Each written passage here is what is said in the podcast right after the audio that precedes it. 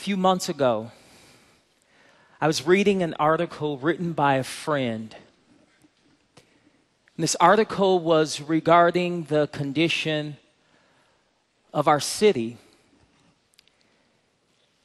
And as I reflected on the article and I thought about all of what the article had to say,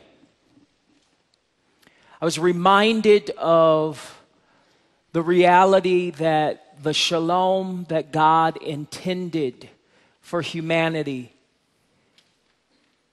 that back in the garden it had been shattered.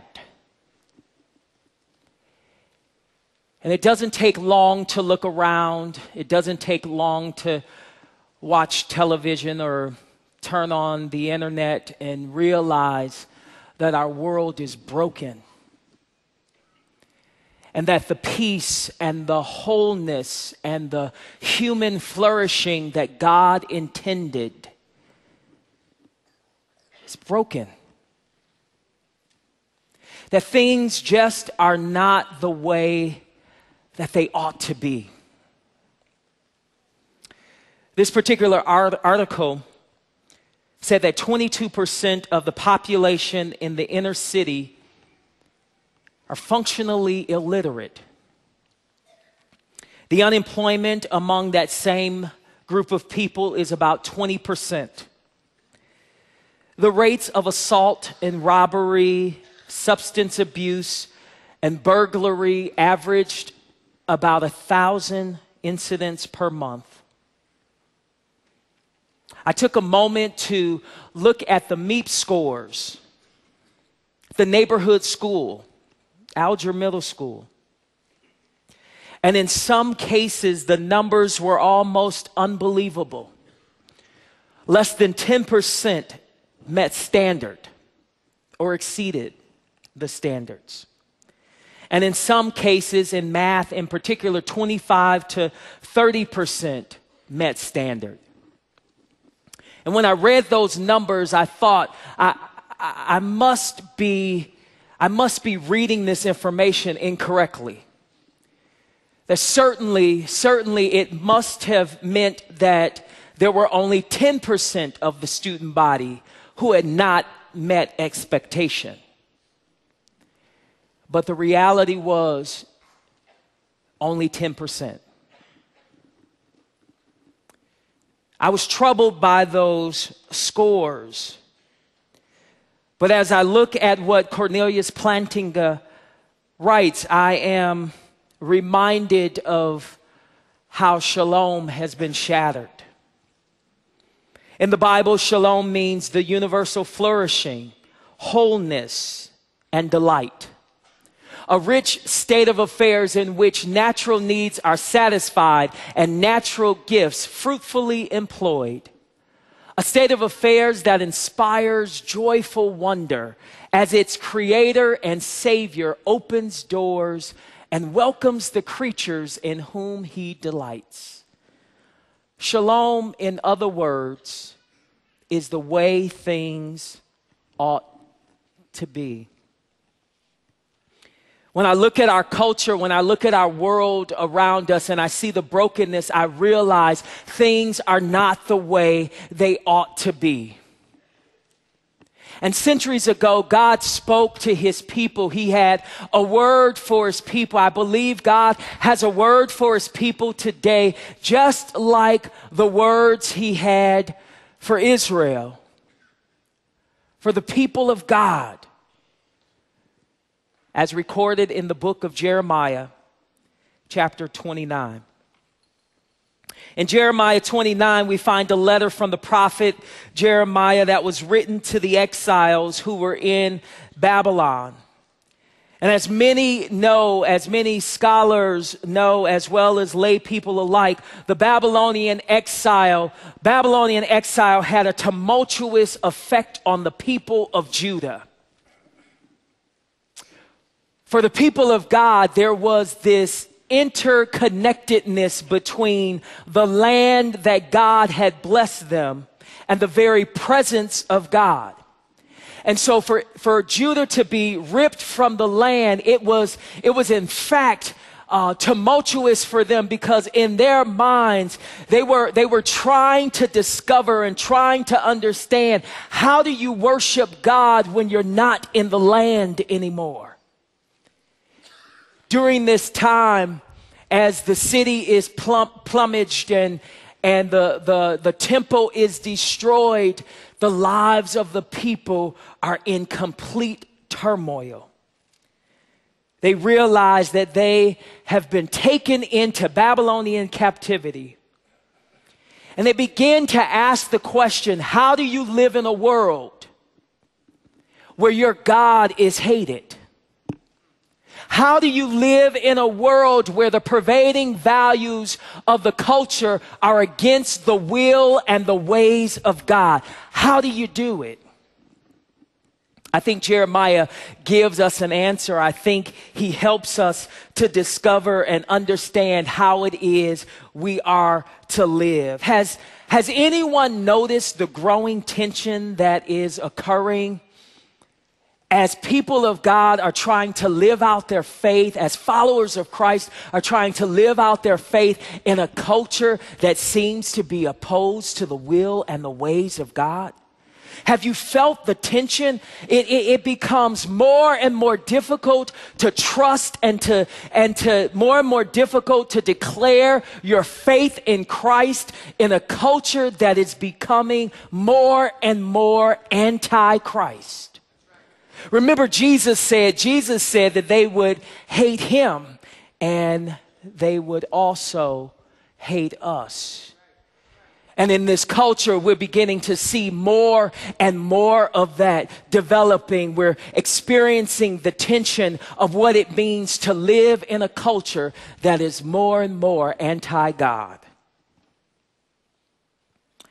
An interesting thing is that there were false prophets, false prophets among the people of God who were telling the people during their captivity.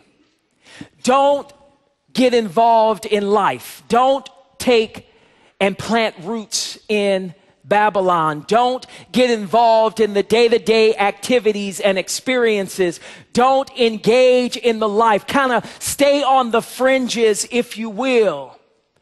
Eventually, God's going to deliver us. He's going to bring us out of this circumstance. He's going to deliver us soon. So just kind of stay to the fringes. Don't engage. Don't get involved.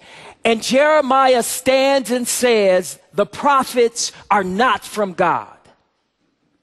Yes, God will deliver you, but it's going to be 70 years before that deliverance happens.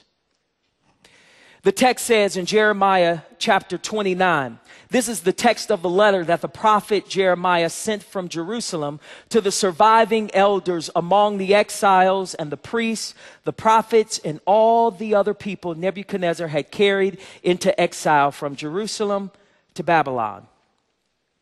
This was after King Jehoiakim and the queen mother, the court officials, and the leaders of Judah and Jerusalem the craftsman and the artisan had gone into exile from Jerusalem.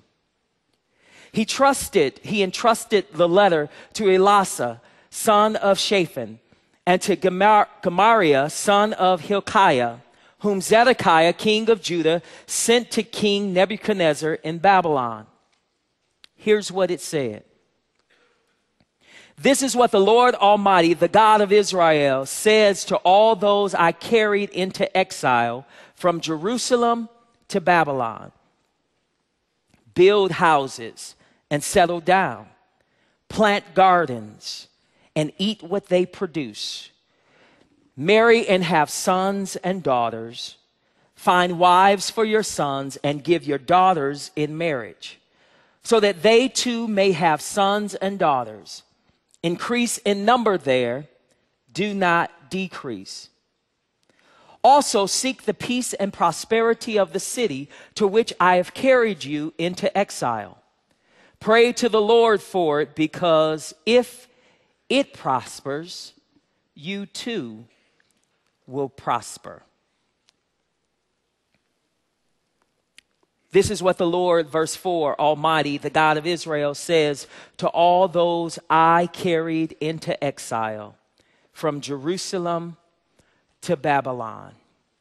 I think the very first thing that Jeremiah teaches us in this passage, the very first thing that we discover is that you and I, as followers of Christ, we must begin to own the fact that as his followers, that we are exiles in this land.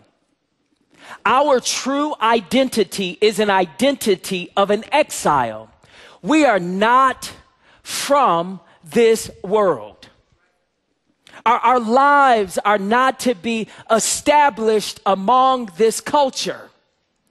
We are exiles in this land. Ha- have you ever thought about this? Have you ever thought about why is it that when God saves us, when he delivers us from sin, when he saves us, why doesn't he just take us to be with him? I mean, how great would it be for God to just deliver us, save us, and then bring us into his presence? Well, God has a purpose and a plan for us. He wants us to be in this world, and yet He doesn't want us to be of this world. And so we are to live out a reality as an exile in this land. First Peter tells it, says it this way. First Peter 2 and 11 calls us aliens and strangers.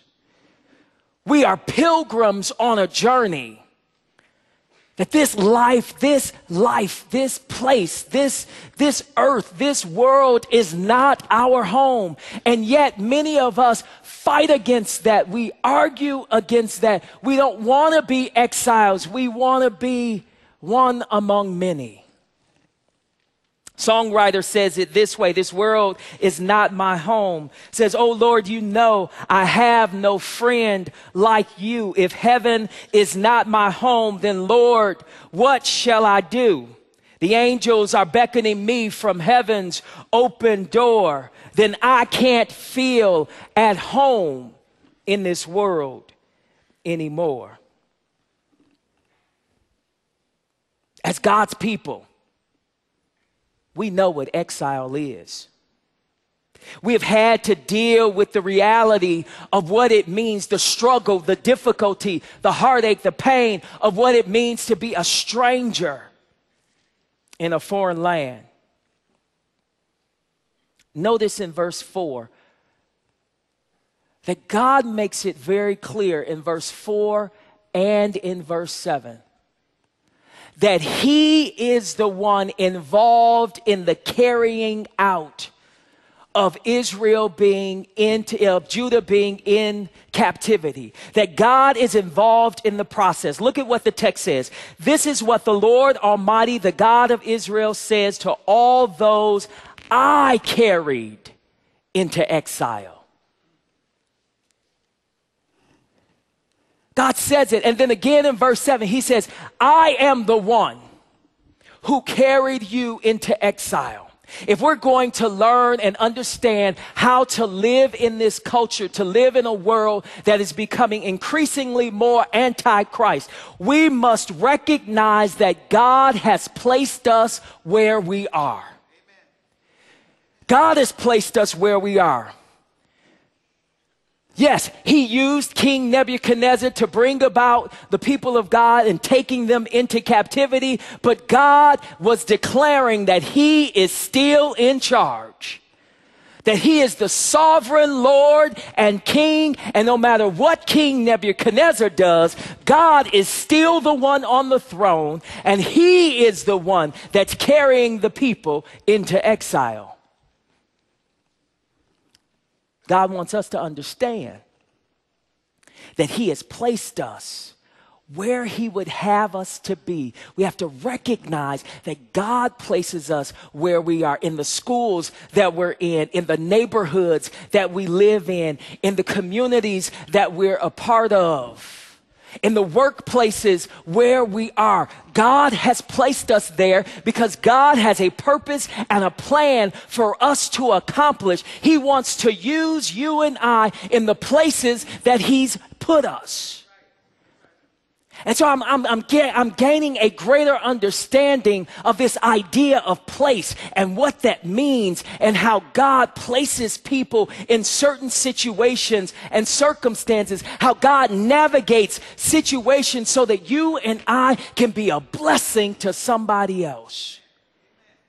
So let me tell you a little bit about the story of Tabernacle Community Church. Over 13 years ago, we had a, we had a heart and a desire to plant a church to be in Kentwood, Michigan. And Calvary played a role in, in the planting of that. Calvary planted Tabernacle and we started out in Kentwood and through a series of conversations and circumstances, God moved us out of Kentwood back into the city of Grand Rapids.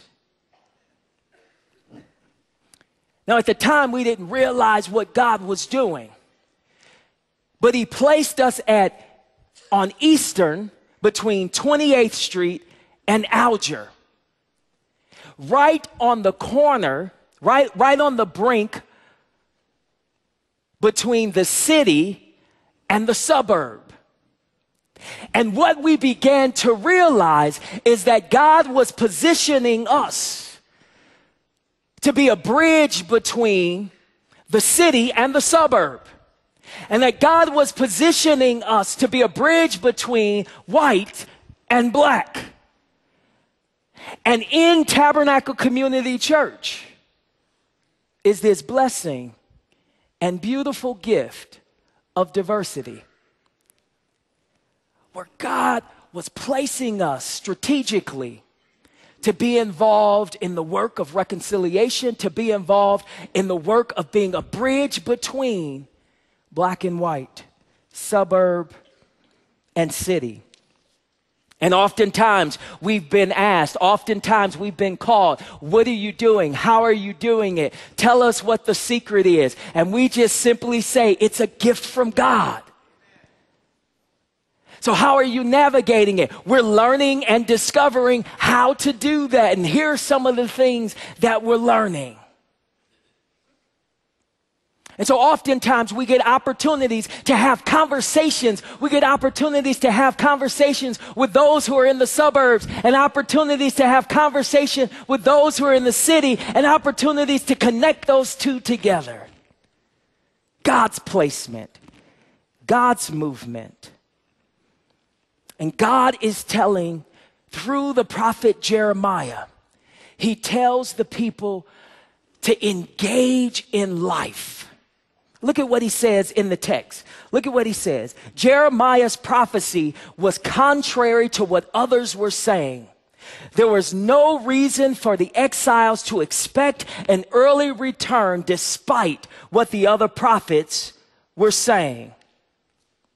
Look at what he says in verse 10. He says, This is what the Lord says. When 70 years are completed for Babylon, I will come to you and fulfill my gracious promise to bring you back to this place. For I know the plans I have for you, declares the Lord plans to prosper you and not to harm you, plans to give you hope and a future. Then you will call upon me and come and pray to me, and I will listen to you. You will seek me and find me when you seek me with all your heart. I will be found by you, declares the Lord, and will bring you back from captivity. I will gather you from all the nations and places where I have banished you, declares the Lord, and will bring you back to the place from which I carried you into exile.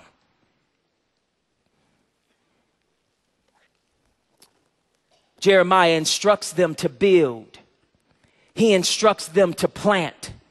He instructs them to marry. He instructs them to multiply. In, er, in other words, Jeremiah says, do the things that you would normally do. Engage in life in this experience.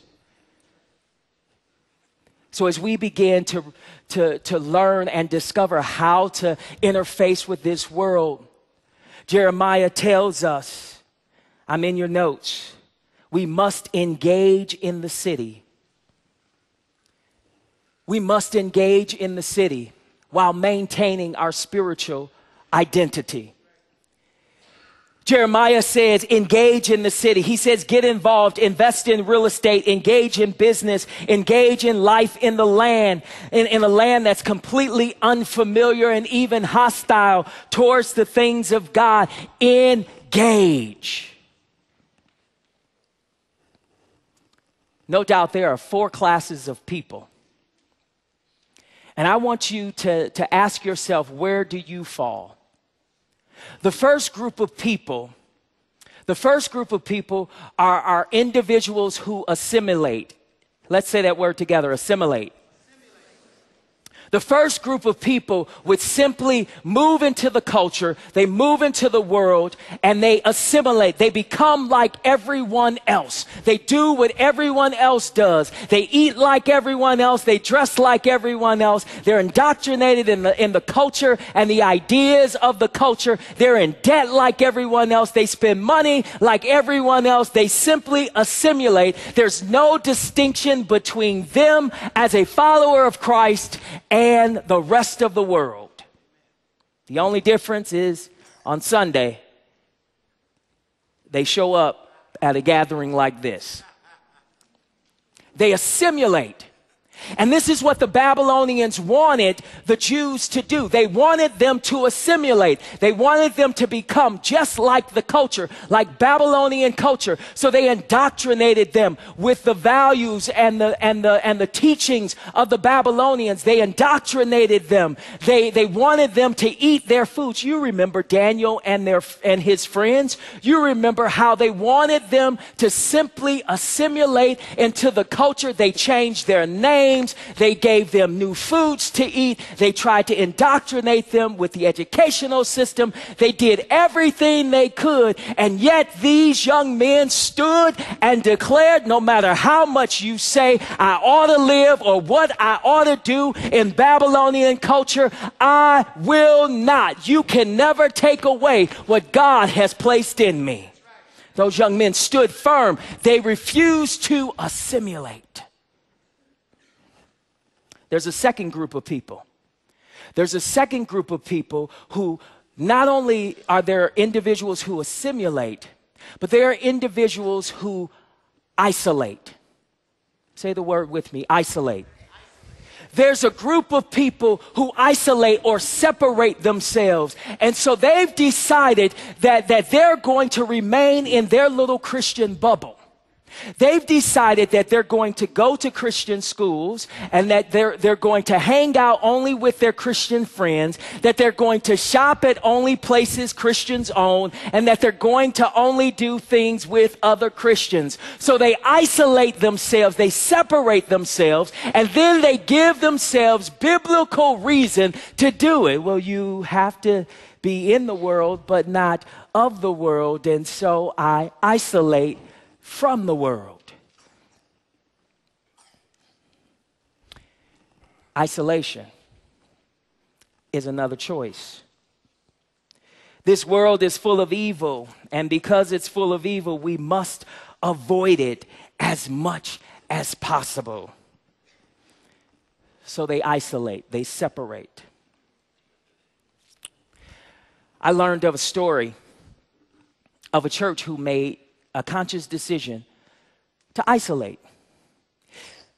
They made a conscious decision to isolate. It was with their youth group. They decided that their church youth group, their church's youth group, would be at one time, and then they'd have a separate youth group for the neighborhood kids. And never would the two come together because there was a fear of interfacing their kids, their church kids, with the neighborhood kids. And although I understand the concern, I understand the concern, there was a great tragedy that occurred when that happened. That there was a decision to, to, to close up the light. There was a decision to keep the light, the light of the kids, away from what was perceived as darkness.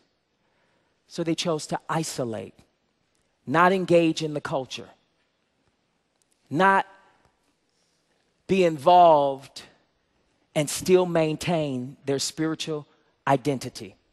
So you can assimilate, you can isolate. The third way, or the third group of people, is dominate.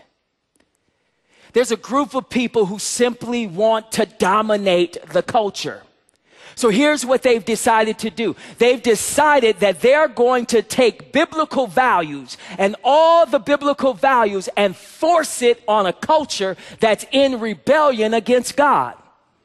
And they often do this. They often do this through political means. They try to force values, biblical values, on a culture that is in opposition to God. So they decide that their way of engaging and being involved is to dominate. Say, dominate. I think Jeremiah teaches us that assimilation is not the way, that isolation is not the way, and that domination is not the way. But he is calling us, based on this text, he is calling us to participate. Say, participate. He is calling us to participate, to engage, to move about, to help meet needs, to see problems, and help bring solutions. To get involved but to not lose sight of who we are and whose we are in the process. So he calls us to participate.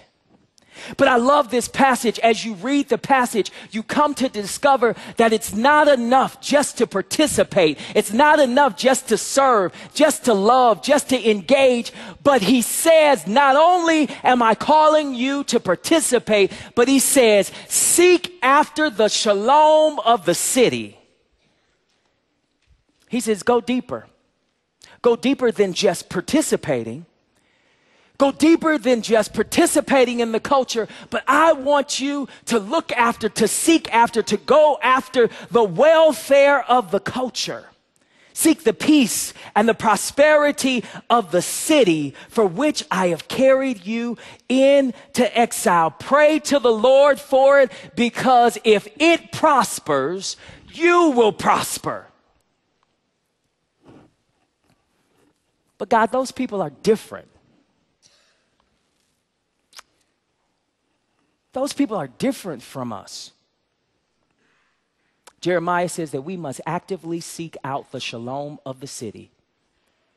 But those people don't live like us. They're pagans. Their values and their morals are incomprehensible. We are to actively seek out the shalom of the city. Look at what, look at what Jeremiah is saying.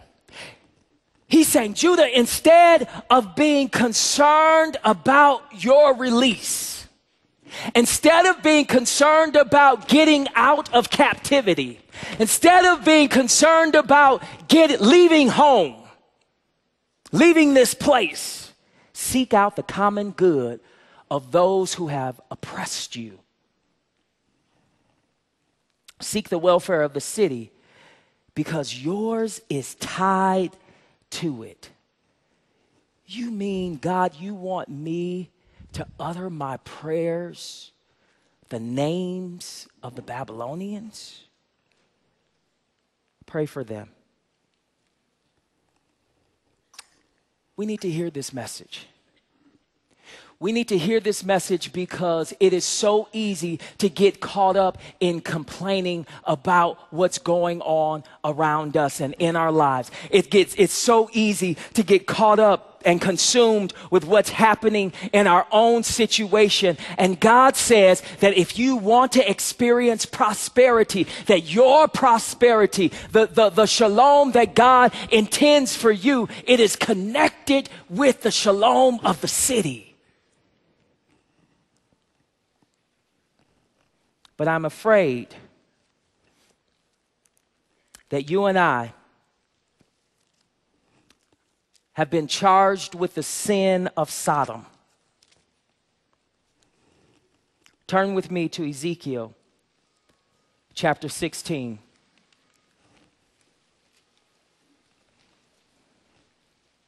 Ezekiel chapter 16, verse 49 says this Now, this was the sin of your sister Sodom. She and her daughters were arrogant, overfed, and unconcerned. They did not help the poor and needy. They were arrogant, overfed, and unconcerned. How often have we become arrogant with the truths of God's word? When we come in contact with those who are far from Him and we express ourselves in very arrogant ways, overly fed, we go from Bible study to Bible study to Bible study. And Bible studies are great. I love studying the Word of God. I love teaching the Word of God. I love spending time with God through His Word. And yet, many, many, many followers of Christ have become overfed by the Word and never exercising it in their lives. Just eating and eating and consuming and consuming and never giving back to others. I want to show you one more passage one more passage. It says that we've become unconcerned as well. We've become unconcerned, unconcerned with the people who are around us. When we see that over 90% of the student body at Alger Middle School is um, receiving reduced or free lunch, we can make some economic assumptions about them, and yet we find ourselves oftentimes unconcerned if it doesn't impact us, if it doesn't impact our children. It's not our school, it's their school. Unconcerned. Look at what Jeremiah says in chapter 22 and verse 16. Jeremiah 22 and 16 says this He defended the cause of the poor and needy, and so all went well. Is that not what it means to know me? God says, You want to know me because that, that's why we do Bible studies. That's why we get engaged in the Word. And we need to continue to do that. But it's so that we can know God. And God says providing for the poor, helping those who are needy is a way of knowing me.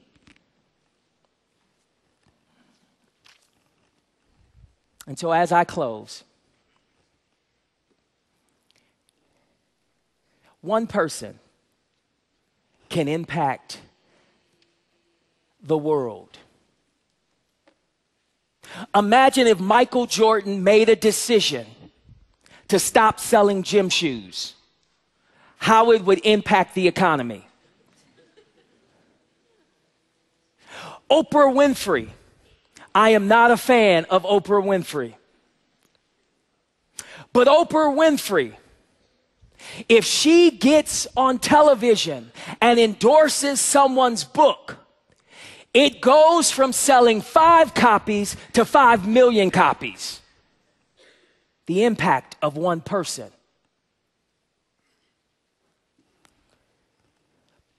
But imagine, imagine the impact you and I could have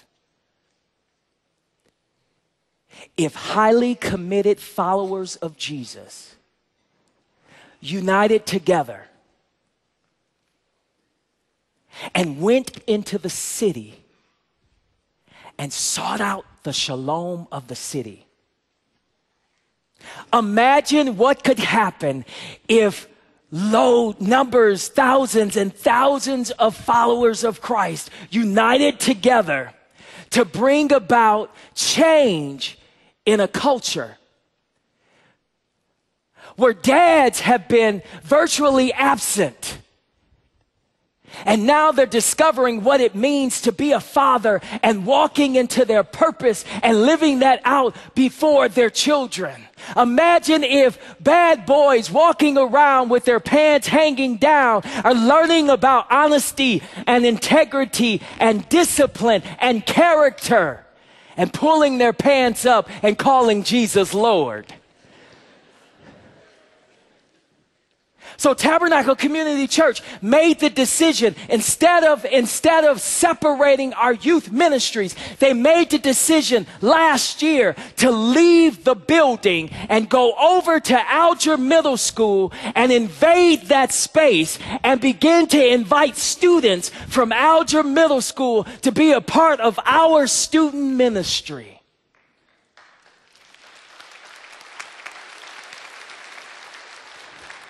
So that there's an opportunity to bring the shalom of God. So we're mentoring kids right now.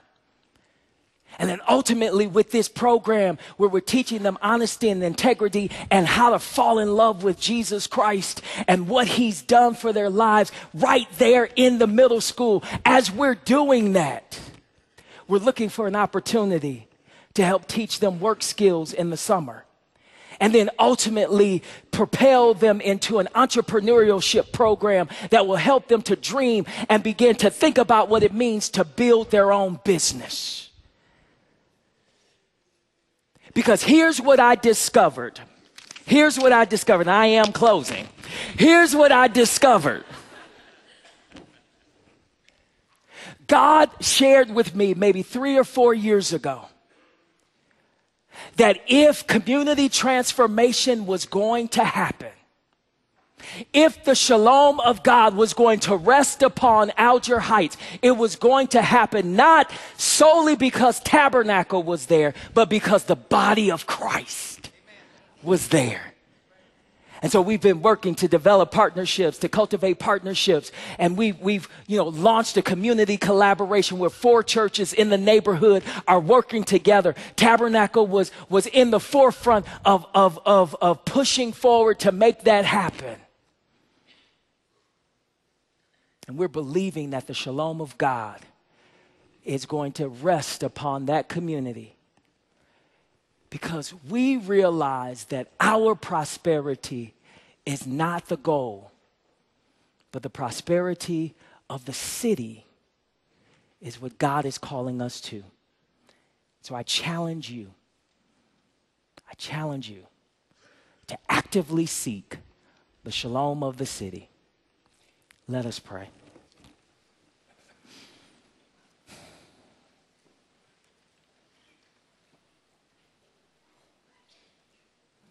Father, thank you for your amazing grace. Thank you for the privilege and the opportunity to be used by you. Forgive us when we've chosen to assimilate and be like everybody else. When we opted to just simply isolate ourselves. And even in those times, God, when we try to dominate the culture, help us to engage and to be concerned about what concerns your heart. It's our desire to be used by you so that your kingdom may come on earth as it is in heaven. In Jesus' name, amen.